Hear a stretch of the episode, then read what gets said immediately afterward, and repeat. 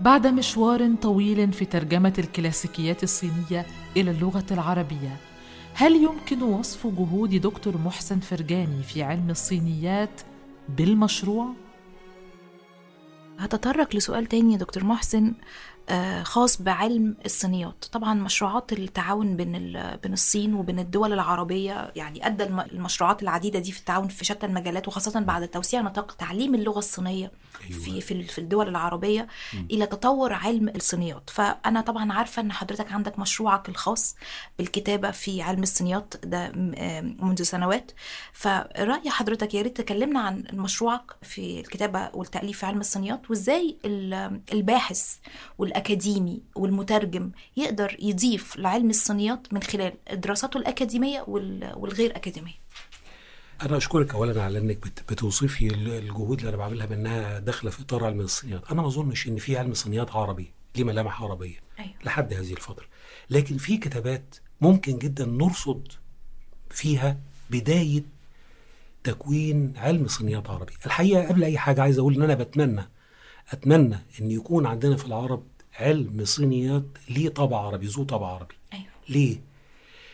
ده بعيد عن الصين يعني اللي هقوله دلوقتي ده شوية بعيد عن الصين نفسها عن أدبها وترجمة أعمالها بعيد عن السياق اللي إحنا بنتكلم فيه إذا كنا فعلا في العالم العربي بدأنا مشروع الترجمة من زاوية إن إحنا عايزين نلحق بركب الحضارة وعايزين مشروع محمد علي كان كده ورفاعة طهطاوي لما عمل الألسن لما أسس كلية الألسن وعلم اللغات كان هدفه كده إن إحنا نترجم مشروع الحضارة الأوروبية ونبقى نحذو حذو الحضارة الغربية ونتقدم.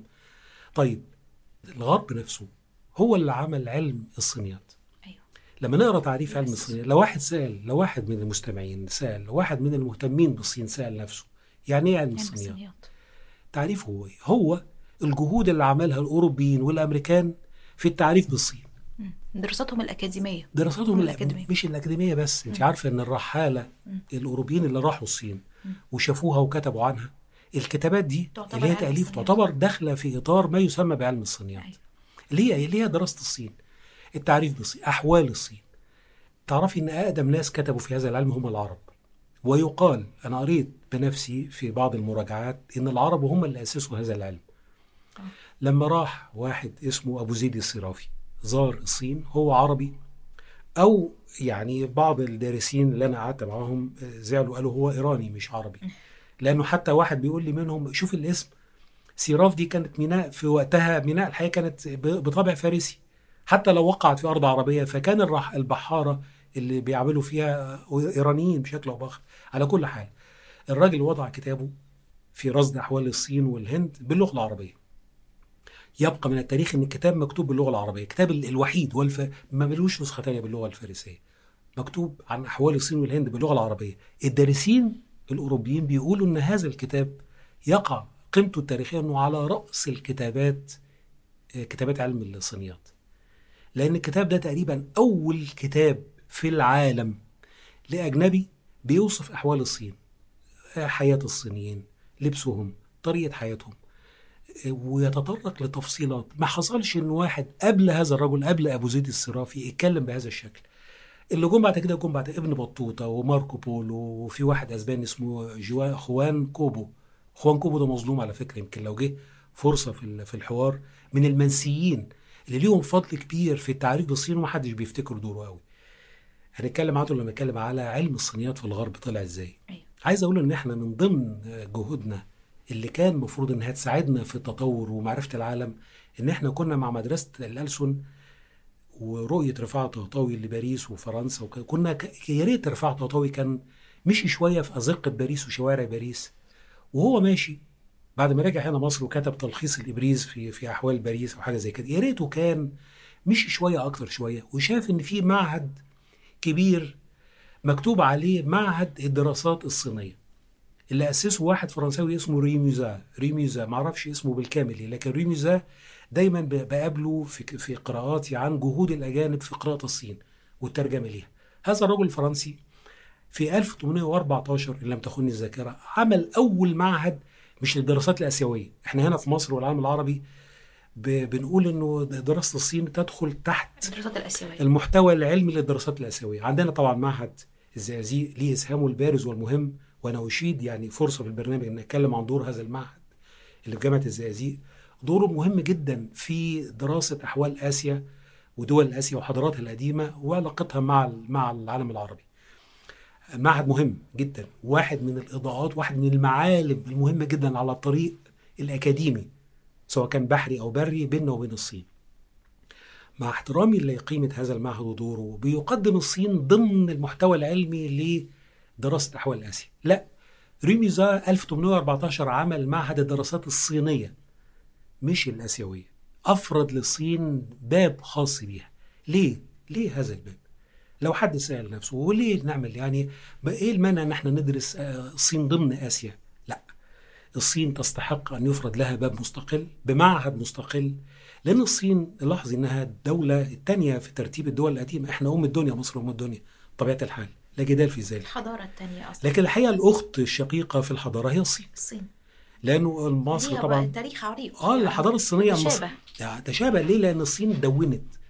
إحنا الحقيقة ببساطة شديدة ما نقدرش نعرف أحوال آسيا القديمة اللي من خلال الصين. م. أنت عندك أعراق لن نعرفها الا من خلال الكتابات الصينية. الهند. م. الهند يمكن كتبت آه لكن العلاقات الهندية الصينية مدونه عند الصينيين أفضل بشكل كويس.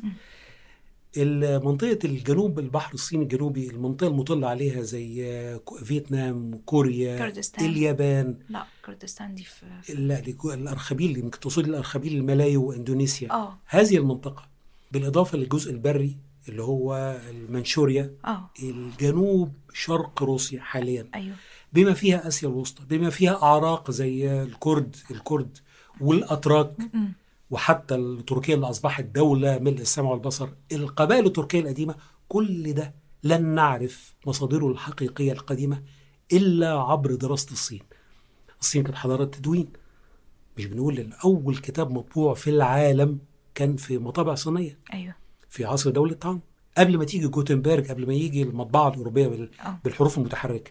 أول كتاب مطبوع في العالم الصين طبعته ورا منه طبعا جهود الصين في التدوين. فالحقيقة أن الشقيقة الكبرى في العالم في في ترتيب الحضارات يعني مصر الأول وبعدين الصين في التدوين. لن نعرف كتير من تاريخ آسيا وحضارات آسيا إلا عبر التدوين الصيني. لذلك الصين تستحق أن يفرض لها باب وهذا الباب في الدراسات الصينية لن يكون مقصورا على خريجي أقسام اللغة الصينية. طبعا دارسين اللغة الصينية هيكون لهم دور بارز في الترجمة وفي التواصل لكن الحقيقة جهود العرب من غير دارسين اللغة الصينية. ممكن يبقى ليهم بصمة مهمة في تأسيس علم الدراسات ال- الصينية ذات الطابع العربي. يعني قصد حضرتك يا دكتور محسن إن مش لا يشترط إن أي حد هيساهم في الكتابة أو الإضافة لعلم الصينيات إنه يكون بيجيد اللغة الصينية. وهو يعني شرط. وهو يعني الأوروبيين لما لما أسسوا علم الصينية كانوا بيعرفوا اللغة الصينية؟ لا. أنا هقول لك أسماء جون فيربانك اللي أسس علم الدراسات الصينية في الولايات المتحدة الأمريكية لم يكن يتقن اللغة الصينية. جوزيف نيدهام واحد الإنجليزي الكبير اللي ليه كتاب في العلم الح- الحضارة الصينية والعلم وأشهر دارس في المملكة المتحدة وبريطانيا العظمى لم يكن يجيد اللغة الصينية. ويليام تودور دوباري ويليام ثيودور دوباري لم يكن واحد من أهم الأعلام الأوروبيين في في تقديم العلم الصينية واحد من اللي وضعوا الحقيقة بصماته الأولى في تأسيس علم الصينيات ال sinology أو sinology أو sinology ما أعرفش اسمه الحقيقة بالظبط. ما كانش يعرف لغة صينيه في المراجعات اللي موجودة وأنا عندي مكتوب باللغة الصينية وكان نفسي أقول الحقيقة يعني إنه هؤلاء الثلاثه المؤسسين العظام ما كانوش يتقنوا اللغة الصينية. وغيرهم واحد زي آرثر ويلي مترجم اللغة الصينية كان بيترجم بالاستعانة بصينيين ومعظم ترجماته لا تخلو من أخطاء. هيربرت جايلز لما ترجم روايات صينية بنكتشف دلوقتي إنه ترجم اللي بيعرفه من الروايات. ده كلام تاني. لما يجي وقته هقوله واكتبه وحضرتك تقدري تساهمي في ده. إن إحنا لازم نصحح مفهومنا في العالم العربي عن هؤلاء المؤسسين العظام لل- للعلم الصينيات في الغرب. ما كانوش يعرفوا اللغة الصينية. وعشان كده الصين بتقول وإحنا وأنا بقول كدارس عربي الحقيقة يا جماعة راجعوا كتابات الغرب عن الصين ب- بتمعن. لأنه مش كل واحد يقول هو خبير في الشؤون الصينية هو فعلا خبير. بتنقص كتير جدا بينقص جيل المؤسسين معرفة باللغات. أبسط حاجة اللغة الصينية. ما بدأش يبقى في كتابات كويسة عن الصين وواعية إلا مع الجيل الحديث اللي هو بدأ في الأربعينات والخمسينات. هل تعلمي إن الغرب قدر يقرأ الصين كويس بعد الحرب العالمية الثانية الغريب إنه في تاريخ قريب جدا بدأ الغرب يبقى عنده جيل من دارسين ومتخصصين اللغة الصينية. اللي بدأوا حقيقة يسهموا في تعريف بالصين وحتى هذا الجيل أنا ليا في راي بس ده كلام كبير هياخدنا في منطقة أخرى. ليا في راي وهذا رأي مستند لمراجعة الصينيين نفسهم لأعماله. معظمهم بيدرس حاجات متخصصة يعني تلاقي مثلا واحد بيدرس اللغة الصينية لكنه متخصص في السياسة الصينية ما يعرفش كتير عن الأدب. واحد آخر مت... آه بيعرف يجيد اللغة الصينية لكنه متخصص في الأدب الصيني. الحقيقة مجال دراسته لم يتطرق إلى السياسة ولا الاقتصاد.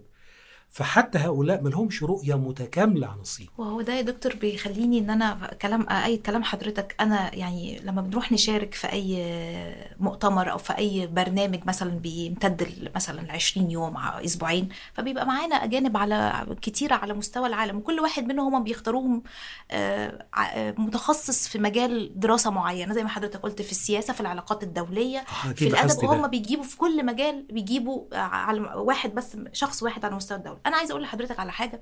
إحنا بنبقى قاعدين وإحنا كلنا بنجيد اللغة الصينية كلنا بنتكلم صيني كويس جدا. وبنعرف نتواصل ونت... ونتفاعل ومفيش مشكلة في التواصل. لكن في مشكلة في فهم الآخر أنت بتعمل إيه؟ يعني أنا هم هو في أدب صيني؟ هو هو في ترجمات للأدب الصيني؟ هو هو الأدب الصيني فيه كل الأدباء ده؟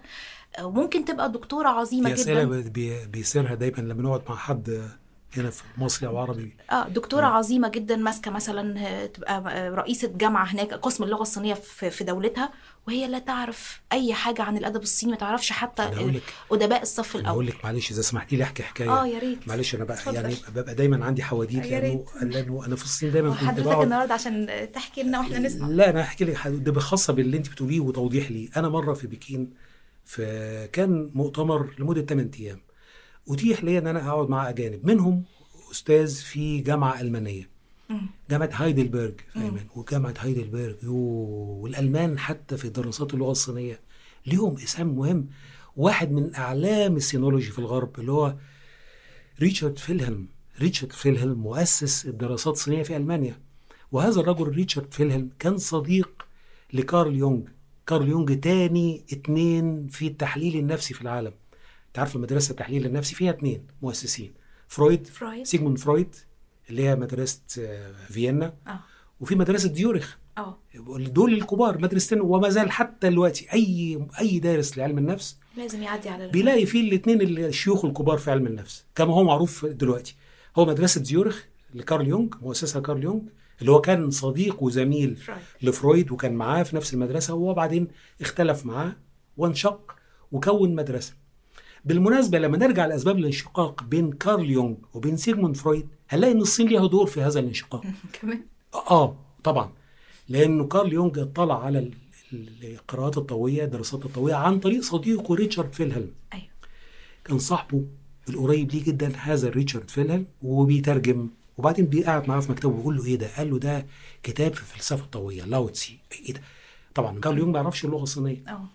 لكن شرح له اليين واليانج والقوة الفاعلة في العناصر الخمسة وال... والعناصر الخمسة. فإذا بكارل يونغ بهذه القراءة المستفادة من من الفلسفة الصينية ومع قراءاته في الشرق الكتب الهندية القديمة وقراءاته في التصوف العربي الإسلامي يطلع بوجهة نظر تختلف عن عما يقدمه آه سيغموند فرويد. ويكون مدرسة أخرى اللي هي مدرسة بيشوف فيها إنه مش مش الإيجو اللي أنا هي العنصر الأساسي لا ده الذات الجماعية اللي هي الذات. هو مستفيد هنا كارل يونغ بعناصر مستقاة من الفلسفة الشرقية والإسلامية والصينية. يعني الصين كان لها دور في إنها في تخلق. مدرسة أخرى أيوة. أو تنشئ مدرسة أخرى في علم النفس. بفضل ريتشارد فيلهلم المترجم الألماني. أنا بقابل في بكين نرجع للحدوته أنا بقابل في بكين واحد من جامعة هايدلبرج. بسمعه له كويس جدا. قاعد جنبي وبعدين وإحنا بنتكلم الوقت فاتنا فبقول له الله إحنا أنا أنا عازمك على غدا يا أخي.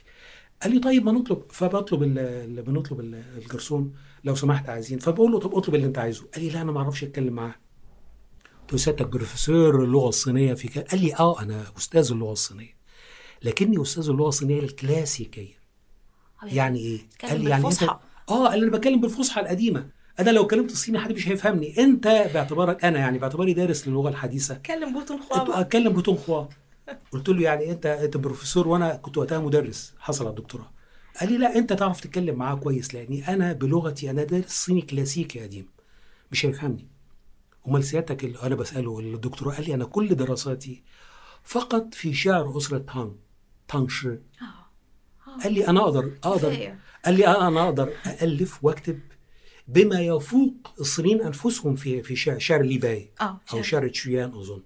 قال لي أنا عندي في جامعاتي الوثائق القديمة لهذا الشعر الوثائق ألمانيا قدرت بشكل أو بآخر إنها تستحوذ أنت عارفة قدرة الغرب على آه ان هو الوثائق ال- يخش آه. ال ال ال الكنوز. السجلات اللي عندنا عندنا وعند غيرنا. واخدين نفر راس نفرتيتي. وراحوا الصين وخدوا منها كتب. السجلات القديمة. قال لي الوثائق القديمة للشعر عندي في مكتباتنا مش موجودة في الاصولها في الصين. فأنا أنا متخصص فقط في هذا الشعر. وما أقدرش أتكلم أكتر منه أبعد منه. آه. لما يجوا هؤلاء ويقدموا لنا حتى دلوقتي يعني في صورة مغلوطة للصين بنستقيها من مصادر أوروبية ونظن إنها فعلا حقيقة وهي مش حقيقة. كم أحببت وأنا طفل الإنصات إلى الحكايات الخرافية.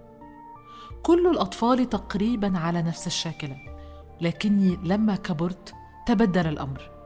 واعتبرت أنها فترة وانتهت من حياة الطفولة التي يجتهد الجميع في حشو آذانها بكل ما يمكن اختراعه من الحكاية. أقصد محاولة الكبار في ترضية النزق الطفولي بما قد أودعوه جعبة الأقاصيص. ثم جاء علي وقت شغلت فيه بمطالعة الكتب والمقالات النقدية. وعرفت من بعضها أن الحكايات الخرافية هذه أو الأساطير الشعبية تندرج في باب الأدب الشعبي. وأن هناك آراء بحثية ترى أنها جزء من عملية إبداع تلقائي تراكم بفعل التجربة التاريخية الطويلة للشعب العامل جاءت نتاجا جانبيا لمجهوده الجبار في عملية الإنتاج. بحيث صارت هذه الحكايات تعبيرا عن تطلعاته إلى فهم تجربة الحياة وتلخيص أحكامه القيمية عليها وتأصيل رؤاه فيما يتعلق بالخير والشر عبر المعايير الأخلاقية التي تبلورت في أحكام المدح أو الذم الانتصار للخير ضد الشر. لكن الأسطورة وبالنسبة إلى من يعيشون مثلنا الآن في عصر العلم أصبحت شيئا من الماضي البعيد. من رواية غواية الجبل والأحلام ترجمة دكتور محسن فرجاني هحكي لك حكاية تانية. لو الوقت يسمح إن أنا أحكيها. اتفضل يا دكتور. مرة أنا رايح رايح الصين في مؤتمر وقدمت ورقة البحثية بتاعتي. بتكلم فيها عن ترجمة جهودنا إحنا العرب في ترجمة الأعمال ال- الأدبية الصينية المعاصرة للصينيين. المؤتمر اللي بشارك فيه في زاوية منه في من ضمن ال- المحاور البحثية الدراسات الصينية المتخصصة أو الدراسات المتخصصه في الكلاسيكيات الصينية. أيوه. وأنا في الطيارة. أنا معايا أوراق. وبعد ما قدمت الورق خلاص. انت عارفة إن لازم نقدم الفاين اللي هي الورقة البحثية. ونقدمها مكتوبة. مكتوبة قبل المؤتمر. آه أيوه. عارفة أنا عملت إيه؟ أنا وأنا قاعد في الطيارة في ملف معايا واحد آه ألماني بيقول إنه يعني إيه علم الصينيات أنا عارفة طقوس حضرتك في الطيارة بيبقى معاك ورق كتير وبتقعد تذاكر و... اللي, ما بعرفش لسوء الحظ أو لحسن الحظ الورقه اللي وقعت في ايديا كانت واحد ألماني بيكتب عن باللغة الإنجليزية بيقول هو في علم صينيات بيراجع فكرة العلم بيقول مش علم دي رؤى وتقديرات. آه. تقديرات إحنا بنقولها كأجانب في المدرسة الروسية في مدرسه في روسيا في مدرسة في ألمانيا في مدرسة فرنسا في في في, في أمريكا في مدرسة يمكن أقدم المدارس هي الإيطالية. التبشيري ماثيو ريتشي الإيطالي أول واحد هو اللي كتب عن الصين.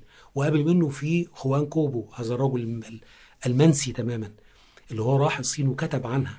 كان من ضمن البحالة اللي راحوا الصين. وراح وكتب عن الصين باللغة الأسبانية.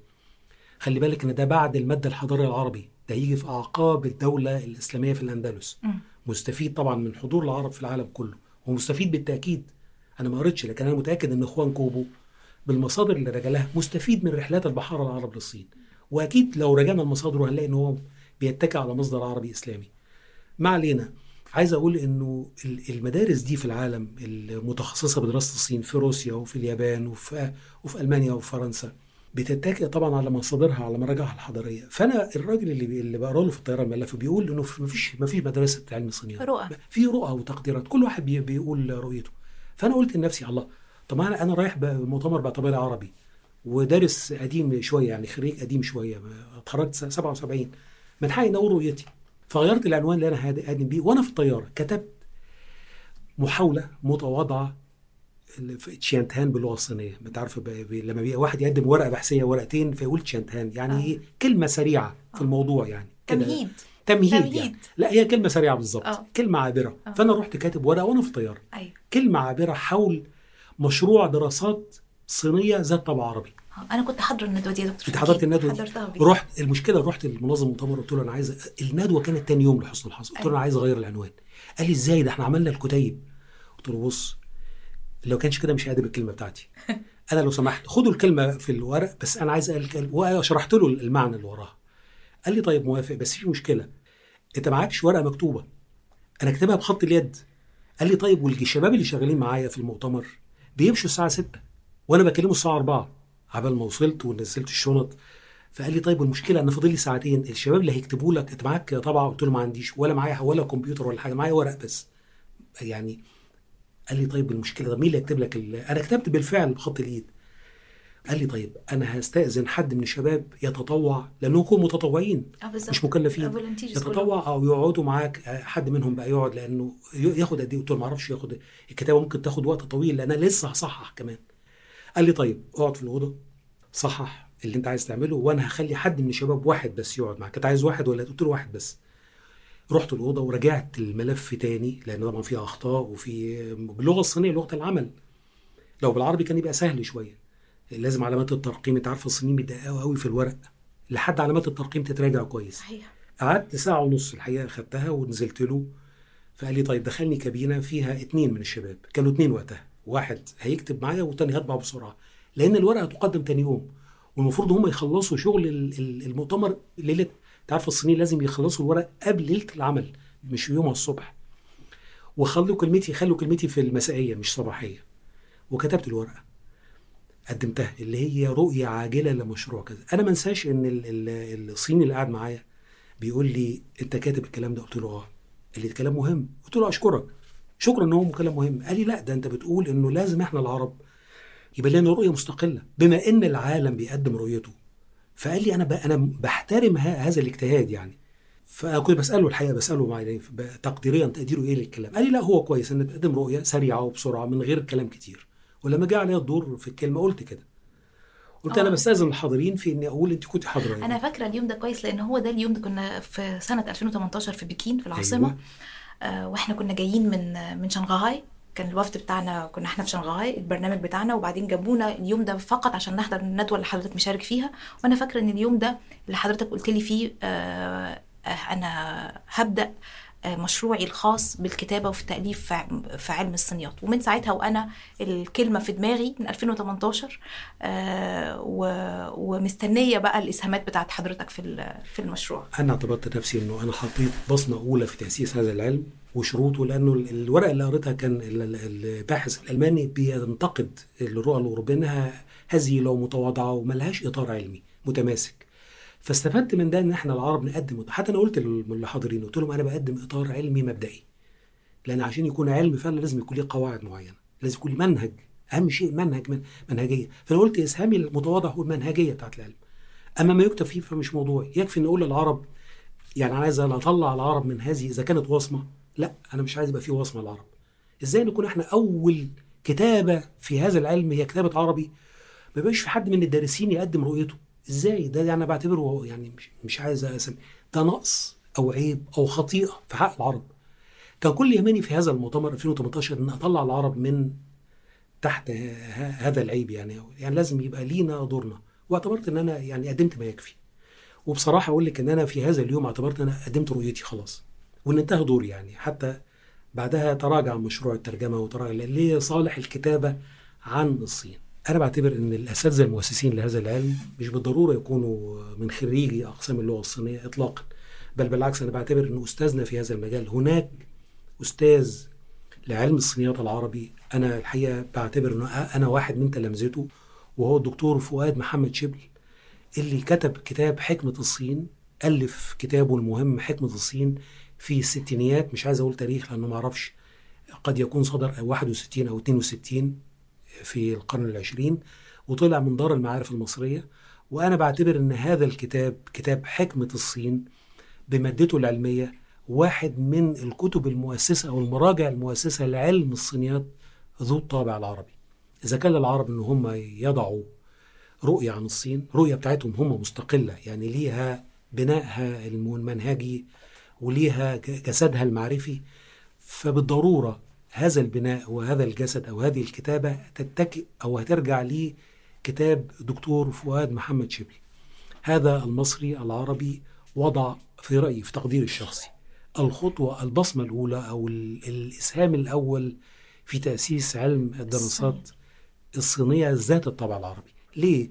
لأنه في كتابه بيتكلم داخل المدخل السليم لهذا العلم اتكلم على عن الكتب الكلاسيكية عن الميراث الفكري الصيني وعمل حاجة مهمة جدا في هذا الكتاب وهو أنه على عكس الأوروبيين على عكس إسهام الأوروبيين أعطى التسمية الصحيحة لهذا الفكر الصيني.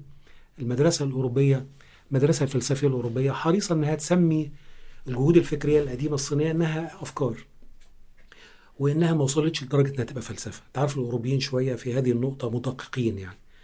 في دارسي الفلسفة بيشوفوا إن ما قدمته الصين في أفكار مضمون فكري أخلاقي لكنه ما وصلش لنظريه المعرفة وما عملش زي الفلسفة الأوروبية ما ما وضعش يعني منهج وما فيش فيه رؤية يعني لل... هو اعتبروه ان هو خاص فقط بالص... بالصين بالصينيين وإنه لا يرقى إلى آه. تسمية إن هو فلسفة بين آه. قوسين آه. لا دكتور فؤاد محمد شبلي كاستاذ الفلسفة جامعة القاهرة اعترض على رؤية الباحثين الأوروبيين وقال إن الصين تملك ميراث يستحق أن يوضع تحت كلمة الفلسفة. وفند ده تفنيد علمي موجود بس أنا طبعا يعني ينفع نقول يا دكتور زي عندنا الفلسفة اليونانية؟ ينفع آه. نقول عندنا الفلسفة الصينية؟ الدكتور فؤاد محمد شبل قال كده. اي أيوه. أنا بس لولا إنه التفنيد بتاعه علمي وطويل ومتخصص كنت قريته دلوقتي في للمستمعين لكنه ممكن المستمع المهتم بهذا الشأن يرجع لكتاب دكتور فؤاد محمد شبل حكمه الصين الصادر من دار المعارف المصرية في الستينيات. الكتاب الحقيقة فيه تاريخ بس مش موجود قدامي دلوقتي. من حاجة كانت دار المعارف بتكتبها بسلسلة اسمها مكتبة الدراسات الفلسفية. العنوان بالظبط هو كالآتي حكمة الصين دراسة تحليلية لمعالم الفكر الصيني منذ أقدم العصور. الكتاب صدر في جزئين الجزء الأول والثاني أنا بعتبر أن هذا الكتاب مش بس على مستوى الدراسات الصينية المحلية أو الإقليمية لا على مستوى العالمية. على المستوى العالمي. لو هذا الكتاب ترجم إلى اللغة الإنجليزية أنا أظن أنه هيبقى إسهام مهم جدا في تعديل الرؤية الصحيحة للصين. لأنه بيقول الصين تملك فلسفة. مش بس كده ده بينتقد نظرة الغربيين حوالين اقتصار مفهوم على الفلسفة على على الإسهام اليوناني القديم. المدرسة القديمة اللي شايفة أن العطاء الفكري الفلسفي اليونان هو فقط اللي يصلح أنه يست يعني يستحق هذه التسمية. بيقول لا الصين قدمت إسهامها الفلسفي من وبعدين خلال من خلال الكونفوشيوسية والطوية؟ مش بس ده والبوذية من خلال ميراثها الفكري كله. تعرف الصين عندها مواريث آه. كونفوشية وطوية وبوذية. وبوذية. وبعدين دخل طبعا دخلت أفكار استفادت من الفكر الغربي اللي الصين ترجمت. الصين بالمناسبه كده بقى الأفكار الاشتراكية. مش بس الاشتراك المدارس الفلسفية الحديثة والقديمة ترجمت كلها للصين للغة الصينية. كلها. مترجمة. م. كتاب دكتور فؤاد شيبلي فيه كمان عرض للكتب القديمة كلها ومحتوياتها. أيوة. ودي لأول مرة تقدم في بلغة عربية. م. لحد النهارده لما بروح أقدم مثلا كتاب مترجم لمركز القومي للترجمه ألاقي إن الناس بيسألوك هو إيه كتاب؟ قدم لنا تعريف لهذا الكتاب؟ دايما بنكون مطالبين بتعريف كتبنا. أنت عارف الدكتور فؤاد محمد شبل مقدم كل الكتب القديمة كلها. أيوه. حتى بعض الكتب التي لم تترجم كتاب زي كتاب التغيرات.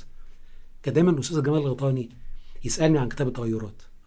أستاذ جمال الغيطاني في رئيس تحرير أخبار الأدب الأسبق كان في معرض من المعارض الدولية حضرها حضر معرض ولا في ترجمة لكتاب التغيرات وده كتاب كلاسيكي صيني. كتاب مهم جدا في المكتبة الفلسفية الصينية القديمة. لا الكتاب مترجم في حوالي 40 صفحة. فبيسألني هل معقول إن كتاب مهم بهذا الشكل يكون محتواه كله 40 صفحة؟ قلت له لا ده مجلد كبير. قال لي ما أنا بقول يعني أكيد ده طبعة تجارية. قلت له طبعة هزيلة كمان. الدكتور فؤاد محمد شبلي بيتكلم عن الكتاب ده وبيقدمه وبيقدمه بتوضيح مستفيض في حوالي 30 ورقة بيشرح الكتاب وغيره من الكتب. فده أنا بعتبره هذا هذا الكتاب ومؤلفه بعتبر إن ده على رأس يعني المؤسس الأول لجهود آه، تأسيس مدرسة الصينيات العربية إذا جازت هذه التسمية يعني. الكلمات الصادقة ليست جميلة والكلمات الجميلة لا تقول الصدق. لسان الطيبين غير معسول وليس في فنون الكلام أطلق من لسان الخبثاء. العالم النابه لا يحيط بكل شيء معرفة والمتصفح أبواب المعارف لم يدقق فلم يحقق فلم يبصر ببصيرة العالم. العاقل يجود بما لديه من معرفة لأن ودائع خزائنه هي ذخر عطائه وكلما وهب اكتسب وطالما أعطى أعطى وفاضت لديه الودائع وكلما دار مدار طاوي السماء دار به النفع لكل حي على وجه الأرض. فكذلك العارفون الحكماء يسيرون على هدى الطريق الطاوي عيونهم ترى الوسائل وقلوبهم تحفظ المواثيق. من الفصل الحادي والثمانين بكتاب الطاو ترجمة دكتور محسن فرجاني طبعا أنا مش عايزة أنهي اللقاء الساري ده. ربما دلوقتي بيكون بيسمعنا شخص مقبل على تعلم اللغة الصينية وعلى ترجمة الأدب الصيني. فإيه النصيحة اللي حضرتك تحب تقدمها لأي شاب لسه في مقتبل عمره بتراوده الفكرة إن هو يدرس اللغة الصينية؟ هقول إن اللغة الصينية لغة مهمة جدا.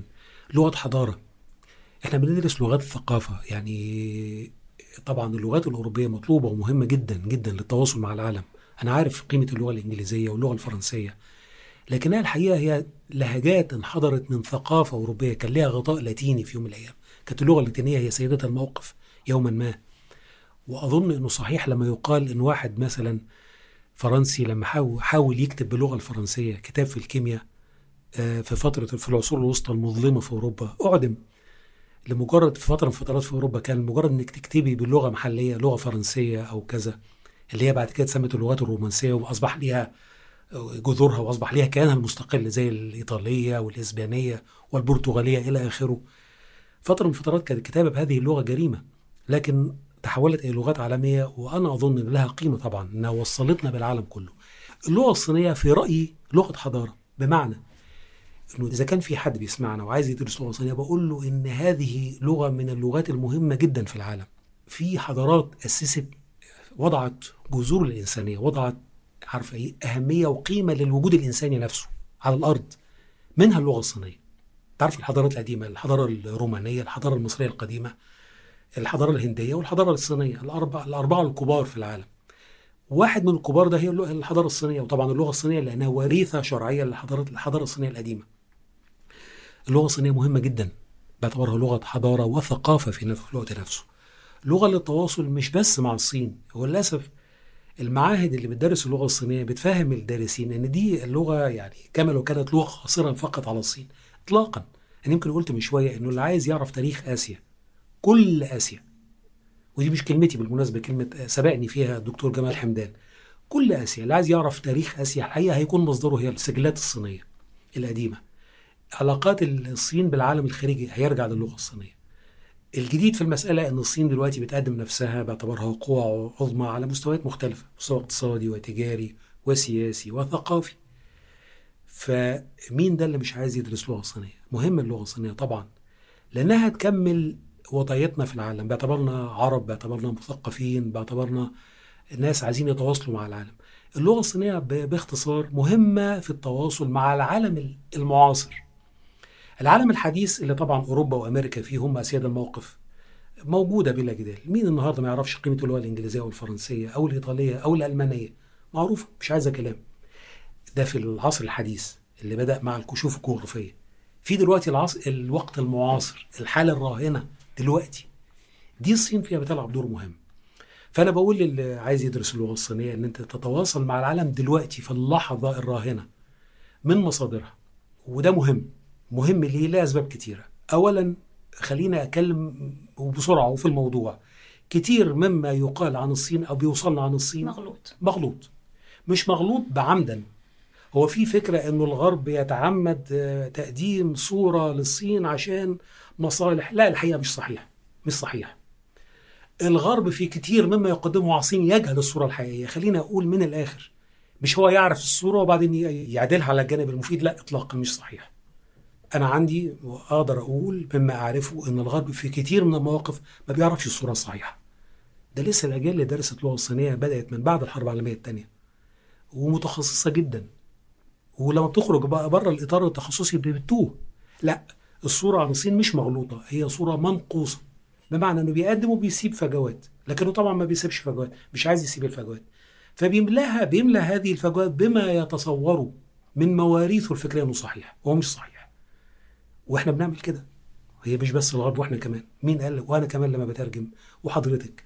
بنقابل فجوات ما نعرفش فيها إحنا مشكلتنا إننا بندرس اللغة فقط بمعزل عن ميراثها الثقافي ثقافة. فأنا بقول لدارس اللغة الصينية خلي بالك وأنت بتدرس اللغة وأنت في فصول اللغة يا ريت ولو بشكل شخصي كمل الفجوات دي بالقراءة بالإطلاع عن الصين. كتير لأن ده اللي الغرب بيفتقده. الغرب وهو بيدرس اللغة الصينية الحديثة والكلاسيكية للأسف في المناهج والمناهج موجودة بالمناسبة.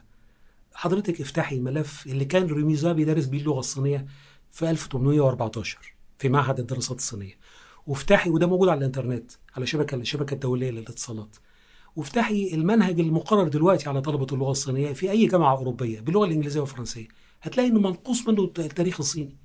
طب إزاي ده هيتواصل مع الصين مع الثقافة الصينية؟ ودي ثقافة 5000 سنة. عمقها الحضاري يعني. فأنا بقول لدارس اللغة الصينيه ادرس اللغة الصينيه اللغة مهمة جدا. مش لغة ثقافة لغة حضارة. الإنسانية الوجود الإنساني على الأرض بيشيلوا أربع زي ما قلت لحضرتك روما القديمة والهند ومصر والصين. الصين ده وجودنا إحنا كبشر كناس بتفكر كعقول مفكرة. فالصين ليها الربع في ده في, في وجودنا كناس كعقول مفكرة يعني. طبعا اللغة الصينيه مهمة بالمعنى الحضاري. مش معنى الثقافي بس مش كلغة نتواصل بيها في مجال التجاره والاقتصاد ولا لا لا لا ولا الأغراض الدبلوماسية اطلاقا. ده لغة عشان نكون بشر متحضرين على وجه الأرض. تواصل بشري بس يا ريت جنب دراسة اللغة الصينية النصيحة اللي أنا بقولها ليا وللاخرين لكل دارسين اللغة الصينية إنه خلوا بالكم الثقافة الصينية مهمة. لأنه ال- ال- الصين بتقدم نفسها للعالم وبتقدم نفسها لينا إحنا كمان باعتبارها هي فقط هذا الجزء الظاهر من جبل الجليد العائم يعني. لازم أقول ده بصراحة. أنا طبعا كدارس اللغة الصينيه لاحظت وحضرتك لاحظتي أكيد إن الصين بتتكئ قوي على الدولة العصرية الصينية اللي هي بدأت مع تأسيس جمهورية الصين الشعبية 1949 آه. وأنا كعربي وكمصري أنا مع ده. أنا أنا صديق لهذه الدولة وأنا مع مشروعها. وصديقها إذا جاز التعبير صديقها صدوق بالتأكيد وأنا استفدت من أساتذتها. لولا لولا التعاون المثمر والخلاق بين جمهورية الصين الشعبية وبين جمهورية مصر العربية وما استفدته أنا شخصيا وحضرتك وكتير عبر هذه التبادلات التعليمية والتربوية ما كانش ممكن ننجز مشروعنا في دراسة اللغة وفي التواصل مع الصين. فأنا مدين بشكل أو بآخر لجهود طبعا جمهورية الصين الشعبية ومؤسساتها التعليمية وأساتذتها اللي بعض منهم بيصل لمرتبة الأب الروحي ليا. الأباء الروحيين هم مدرسين هم مدرسين اللغة الصينية ومع ذلك وللحقيقة وللتاريخ وعشان أكون صادق مع أهلي من العرب آه، كدارس عربي. لا دراسه اللغة الصينية مش هتكون بس مقتصرة على ال 40 أو 70 أو 80 سنة. لا دي دراسة ممتدة في عمق الصين. وبالتالي يعني عايز أقول إيه؟ يعني عايز أقول إنه دراسة اللغة الصينية باختصار وبوضوح لن تنفصل عن المجرى العام لتاريخ الصين. أي واحد فينا عشان يكون دارس حقيقي يقدم نفسه يعني باعتباره عارف باللغة الصينية لازم يكون دارس للتاريخ الثقافي الصيني. وده بيطلب, منه أو بيشترط عليه إن هو يكون قارئ في تاريخ الصين في ثقافة الصين. طبعا أقصد بيها الثقافة القديمة الكلاسيكية يعني. آه بالظبط لأن الكلاسيكيات آه، هي الأساس وهي وهي اللي فيها كل حاجة. يعني هي اللي فيها الأدب الحديث وفيها الأدب المعاصر بس آه، يعني أتمنى إن المشروعات ترجع تاني إحياء التراث ده. ما هو كان المشكلة إن الصين لحد الثمانينات لحد قبل الإصلاح والانفتاح مم. كانت الصين بترفض النسخة القديمة منها. انت عارفه الصين الاشتراكية كان ليها موقف حاد أيوه. تجاه الكلاسيكيات. أيوه. واضح إنه يعني القيادة أو الرؤى السياسية الصينية كانت شايفة إن الكلاسيكيات منعت الصين من التطور. واتنقحت كتير نسخ منها يعني حلم المقصورة الحمراء كان ده كان مرفوض. مرفوض بقى. مرفوض. آه في نسخ الرئيس ماو تونج كان بيقرأ يقول لهم الكلام ده لو لو الصينيين قروه هيتخلفوا. مش بس القيادة السياسية عشان نكون صادق ده المثقفين الصين نفسهم. لو شوين نفسه باعتباره عميد الأدب الصيني. آه. كان شايف إن التاريخ القديم آه، ضد الصين. كان شايف ان الصين اتأخرت ليه؟ ده كان السؤال مطروح على المثقفين بسبب الأفكار بسبب- البالي- بسبب- البالية اللي عندهم أفكار معتقدات خرافية يعني. لا بسبب التراث القديم. تراث آه. فطبعا وقفوا ضد التراث. آه. أنت عارفة لو كنت أنا بقدم دلوقتي الكتب الأربعة في ظل هذا الوقت آه. كان زماني دفيت من الصين. لكن لحسن الحظ إن الصين تنبهت آه. لهذا لهذا الاهميه الك- قال الكلاسيكيات كثير وطبعا القيادة الم- المثقفة للصين والوعي وال- والسياسية كمان خدت في اعتبارها إنه التراث القديم للصين مهم هو كمان. فده يعني برضه فتح لنا نافذة إن إحنا نلاقي الكتب ونترجمها. وده يعني التراث الصيني مهم جدا لفهم طبعا زي ما قلت لك مش بس فهم الصين لأ فهم ركن من أركان الوجود الإنساني نفسه. للأسف وقتنا خلص وقت حوارنا وأنا كان نفسي الوقت يطول أكتر من كده عشان يعني نستمع لآراء حضرتك السرية وأعتقد إن كعادة حضرتك الحوار بتاعك ده هي... هيخلد في ذاكرة التاريخ الإنساني زيه زي. بقية أي حاجة حضرتك بتعملها أي أعمال بتعملها آه، الناس شكرا، دي مش أتوقف، مبالغة. دي مبالغة. الأجيال القادمة هترجع له عشان تستفيد منه من معلومات قيمة جدا أشكرك. ومؤرخة أشكرك لا الحقيقة أشكرك طبعا ده تشجيع منك له له عندي وزن حقيقة. واعتباره أشكرك لكن الحقيقة إذا كان في حد نرجع له وناخد كلمته وتبقى كلمته مخلدة هو هو المؤسسين الحقيقيين لعلم الدراسات الصينية وآخرين مجهولين خلينا أقول إذا كان في كلمة ممكن تتقال في الختام. أستأذنك وأستأذن المستمعين. فانها الكلمة اللي قدم بيها الدكتور سليمان حسين وزير الثقافة الأسبق ووزير الثقافة المصري في عهد دولة الوحدة يمكن مش معروف دلوقتي عند الاجيال الحديثه لكن هذا الرجل قدم رسالته أطروحة دكتوراه في لندن باللغة الإنجليزية قدمها تحت عنوان المنطقة العربية وشرق آسيا العلاقات التجارية والبحرية القديمة بين العرب والصينيين. لكنه صدر الكتاب مع إنه كتاب رسالة الدكتوراه مكتوبة باللغة الإنجليزية والكتاب اللي معايا مكتوب باللغة الإنجليزية. لكن الغريب في الأمر انه هو صدر الكتاب بإهداء باللغة العربية مكتوب باللغة العربية للقارئ العام يعني. بيقول فيه إنه الفضل الحقيقي يعني هو بيرسي بيدي الفضل لأصحابه. بيقول اهدي هذا الكتاب إلى رسل الثقافة المجهولين من تجار الشرق وملاحيه القدماء.